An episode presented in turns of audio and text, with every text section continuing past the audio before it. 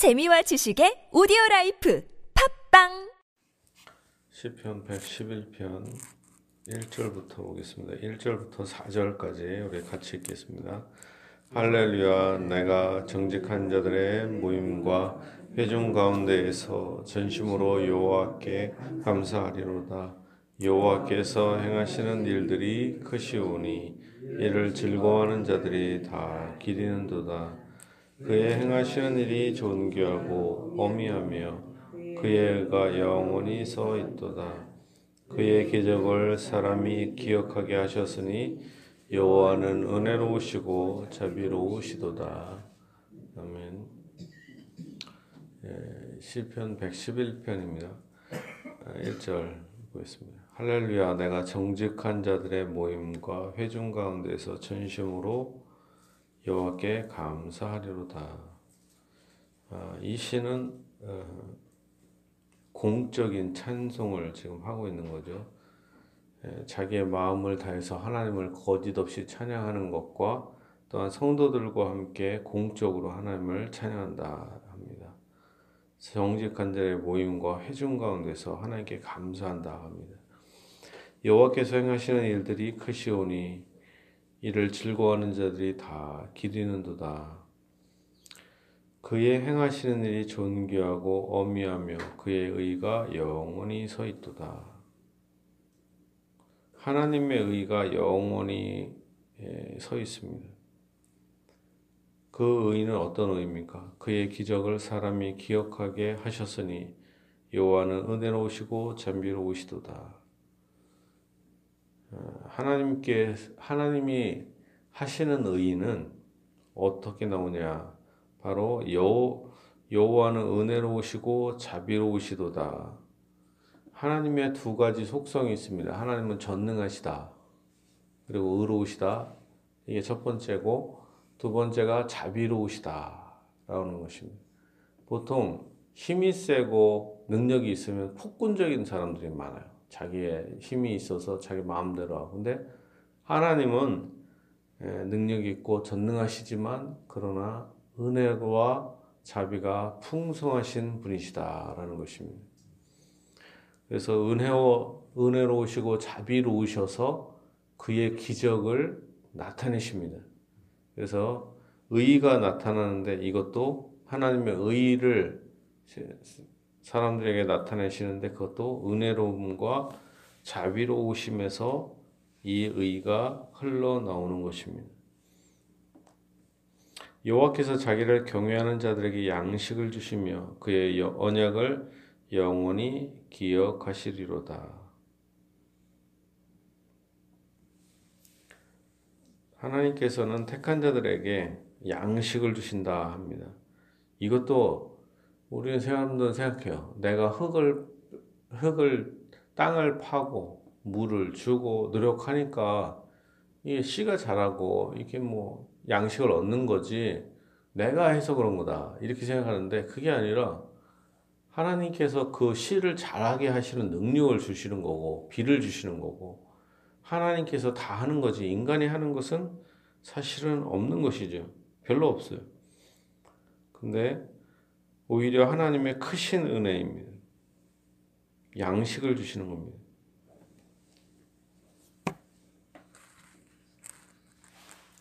그러니까 하나님은 마치 아버지처럼 양식을 주시는 값없는 은혜로 주시는 분이십니다. 또한 언약을 영원히 기억하신다 합니다. 그가 그들에게 문나라의 기업을 주사 그가 행하시는 일의 능력을 그들에게 알리셨도다. 여기서 하나님은 택한 백성 이스라엘 백성에게 큰 자비를 은혜를 내려주신 것이 어디에 기초하냐? 바로 언약에 기초한다. 하나님은 전능하시지만 자비로우셔요. 근데 이 자비로우신데 어떤 방법으로 하신 은혜를 주시냐? 언약을 통해서 은혜를 주십니다. 이 언약은 값없는 언약입니다. 인간이 어떤 조건적으로 뭔가를 지키는 것, 물론 해야죠. 그러나 완전한 어, 순종을 할 수가 없어요. 오히려 하나님의 값없는 은혜, 무조건적인 사랑의 은혜, 자비로운 언약인 것입니다.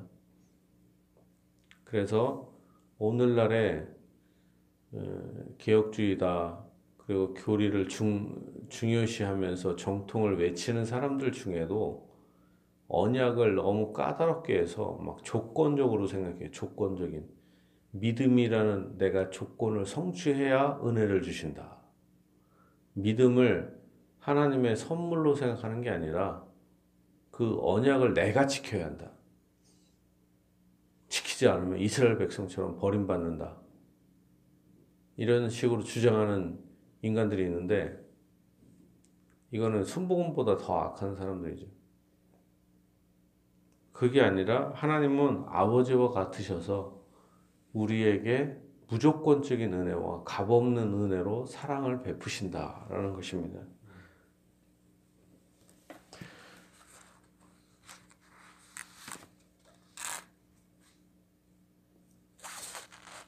그래서 그가 그들에게 문나라의 기업을 주신다. 은혜를 어떤 노력해서 가나안 땅을 얻은 게 아니라 하나님의 선물인 것입니다. 그가 행하시는 일의 능력을 그들에게 알리셨도다. 하나님의 능력 중에 가장 놀라운 능력이 뭡니까? 십자가에서 예수님을 다시 거기서 죽이시고 다시 무덤에서 살리신 거죠. 이것은 인간이 하는 게 아니라 하나님의 능력인데 승천하게 하신 거, 성령을 부어 주시는 거, 다 하나님의 은혜로 되는 거 아닙니까? 하나님의 은혜와 능력으로 인간이 무슨 뭘 어떤 걸 하는 겁니까? 그냥 부활을 믿는 거죠 마음에 성령을 받는 거죠. 성령 받는데 뭔 그 뭐 노력해서 받는 게 아니잖아요. 다 하나님의 은혜인 것입니다. 그의 손이 하는 일은 진실과 정의이며 그의 법도는 다 확실하니 영원 무궁토록 정하신 바요 진실과 정의로 행하신 바로다. 하나님의 손의 일은 진실하고 정의롭습니다. 그리고 그의 법은 다 확실합니다. 그리고 하나님께서 행하시고 있는데 그 행하시는 게 뭡니까? 진실과 정의를 행하신다. 정의. 그래서 이 택한 백성에게 그리고 교회를 위해서 또 교회 안에서 지금도 하나님께서는 여, 통치를 하고 계십니다. 그의 손으로 택한 교회들을 하나님께서는 진실과 정의로 통치하신다. 그리고 악한 자들에게 심판을 베풀어 주시고 택한 자들에게 은혜와 축복을 내려 주십니다. 진실과 정의로 행하셔요. 여호와께서 그의 백성을 속량하시며 그의 언약을 영원히 세우셨으니 그의 이름이 거룩하고 지존하시도다. 택한 백성들을 애굽 땅에서 건지셨습니다. 그리고 또한 바벨론의 포로 생활에서 구원하셨습니다. 구약에서 이렇게 두 번의 큰 구원을 베풀어 주셨는데 마찬가지로 신약 시대에도 이제 바벨론에서 포로된 것처럼 우리도 마귀에게서 우리를 속량하시고 예수님의 피로 우리를 완전히 회복해 주신 것입니다. 그의 언약을 영원히 세우셨다. 이 언약은 어떤 언약이에요? 영원한 언약이다. 이게 중요합니다. 계시록에도 영원한 언약이라는 단어가 있어요. 영원한 언약. 근데 또 이 어떤 이단들은 특히 신천지나 이런 인간들은 이 영원한 언약이라는 단어를 딱 했을 때뭐 구약에도 영원한 언약이라고 하잖아요. 그 단어가 있어요. 근데 이거를 구약은 율법, 신약 때는 새 언약, 그리고 또 언약 이렇게 해서 세 가지로 있다. 이게 세대를 막 구분해요. 근데 그게 아닙니다. 성경은 이렇게 세 가지로 이렇게 일단 뭔가 세 가지로 구분하면 이게 안 됩니다. 성경의 대다수는 두 가지로 구별해야 됩니다. 두 가지. 구약, 신약. 율법과 복음. 인간의 영혼도 영혼육 이렇게 하면 안 되고 영혼과 육체. 영혼이 어떨 때는 영으로 번역되기도 하고 어떨 때는 혼으로 해서 다 같은 말입니다. 영과 혼과 또는 영혼. 근데 이걸 꼭 세 가지로 예? 알곡과 쭉정이 좋은 씨 가라지. 근데 이 인간들은 꼭 이게 세 가지를 만들어서 알곡, 쭉정이, 가라지 이런 식으로 뭔가 막 성경을 짜릿게 해갖고 책을 만들어요. 그러니까 절대 그러면 안 됩니다. 성경에 일반적으로 두 가지로 구별, 구별된다. 이제 마찬가지로 여기서의 언약, 영원한 언약, 구약과 신약도 사실은 한 가지 언약입니다. 한 가지 언약. 왜냐면 구약의 언약의 핵심이 뭡니까? 아브라함 언약, 아브라함, 이삭, 야곱의 언약, 그 다음에 다윗의 언약 이 두 가지입니다. 근데 하나죠. 아브라함 언약이죠. 아브라함 언약.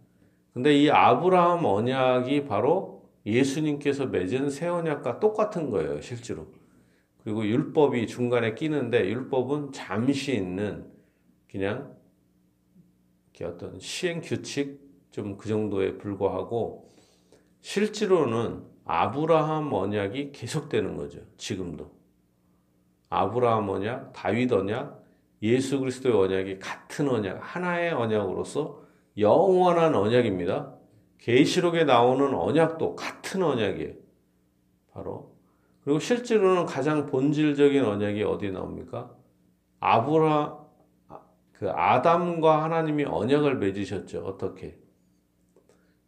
창세기 3장 15절에 여자의 후손에서 메시아가 탄생하는 원시적인 언약, 원시 복음이라고 하죠. 이 언약의 기, 초에서 성경이 다 이루어지는 겁니다. 그러니까 근본적으로 서, 성경의 언약은 두 가지인 것처럼 보여도 실질적으로 하나인 것입니다. 하나. 그래서 하나님의 언약은 영원한 언약이다. 아브라함 언약, 다윗의 언약, 예수 그리스도의 언약은 영원한 언약으로서 한 번 택하신 자 영원토록 구원하시고 그 은혜를 끝까지 택한 자들에게 부어 주신다라는 것입니다. 언약의 핵심이 뭡니까? 우리가 언약을 성취할 수 있는 게 아니고 하나님의 일방적인 은혜로 우리를 붙잡아 주신다. 우리의 믿음도 우리의 모든 것도 다 주님께서 인도해 주시고 붙잡아 주신다. 오늘날의 이상한 인간들이 자꾸 믿음도 내 것이냐, 내가 뭔가를 성취해야 된다, 언약을 성취해야 된다. 하지만 그게 아니라 하나님께서 은혜를 주셔야 내가 믿음으로 사는 것이죠. 그의 언약을 영원히 세우셨으니 그의 이름이 거룩하고 지존하시도다. 여호와를 경외함이 지혜의 근본이라 그의 계명을 지키는 자는 다 훌륭한 지각을 가진 자이니 여호와를 찬양함이 영원히 계속되리로다. 여호와를 경외함이 지혜의 근본이라. 이것은 예, 솔로몬도 이런 얘기를 잠언에서 예, 똑같이 했죠. 그러므로 이 시편은 어쩌면 솔로몬이 지었을 수도 있습니다. 예, 여호와를 경외함이 지혜의 근본이라. 오늘날의 수많은 사람들이 좋은 대학을 나오고 뭐 박사학위를 자랑하고 막 그러지만 사실은 다 바보예요. 하나님을 믿지 않으면 바보에 불과한 것이다. 반대로 우리가 지식이 부족하고 어떤 것이 부족해도 하나님을 믿는다면 그것이 바로 최고의 지혜다라는 것입니다. 왜 하나님을 아는 것이 최고의 지혜지 하나님을 모르는데 뭘 이렇게 똑똑한 척 하겠어요? 특히 그런 게 있습니다. 예를 들면 고등학교 때까지 영어와 수학 이런 걸 열심히 배웁니다. 그렇지만 그 자체는 아무 내용이 없는 거죠. 내용이 없잖아요. 수학 잘한다고 해서 뭐, 뭐 계산 잘한다고 해서 똑똑한 게 아니잖아요. 사실 아무 내용이 없는 거잖아요. 그러다가 대학을 갑니다. 의과대학을 가요. 똑똑하죠. 그러나 사실은 그냥 기술자죠. 기술자. 그래갖고 평생을 그렇게 바쁘게 돈을 벌어요. 그렇지만 마음에 하나님을 섬기지 못하면 뭐와 다른 겁니까? 그냥 기계 인간인 거죠. 기계 인간. 과학자입니다. 하늘을 연구해요. 스티븐 호킹이 죽기 전에 책을 요전에 제 이제 자서전 비슷하게 해갖고 책이 나왔는데 세계 최고의 과학자죠. 아인슈타인 이래로. 그런데 신은 없다. 책 이름이 그런 거예요. 신은 없다. 바본 거죠, 바보. 세상에 수많은 지식을 알고 천문학을 알면 뭐합니까? 기계에 불과한 거죠. 기계에 불과하다. 걔 컴퓨터죠, 컴퓨터. 컴퓨터는 바보죠. 아무것도 생각이 없는 거잖아요. 계산 잘하고 뭐. 그러나 여러분처럼 나는 나이가 먹었어요. 나는 좋은 대학도 못 가봤어요. 고등학교도 못 가고 학교도 못 가봤어요. 그렇지만 하나님을 알아요. 그러면 최고의 지혜로운 분들이 되는 겁니다. 여호와를 경외하는 그러니까 아침부터 새벽부터 나와서 주님께 부르짖는 것. 하나님이 가장 퀴, 크게 여기시고 여러분들의 기도를 통해서 이게 교회가 사는 거고 또한 대한민국 세계가 움직이는 것입니다. 여러분의 기도를 하나님께서 응답해 주시고 듣고 계시고 또한 기, 사랑을 사랑을 해 주십니다. 매우 기쁘게 여기시고 반드시 여러분에게 복을 베풀어 주실 것입니다. 주 하나님께서 여러분의 인생에 하나님의 은혜와 축복을 넘치게 부어 주시기를 예수님 이름으로 축복합니다.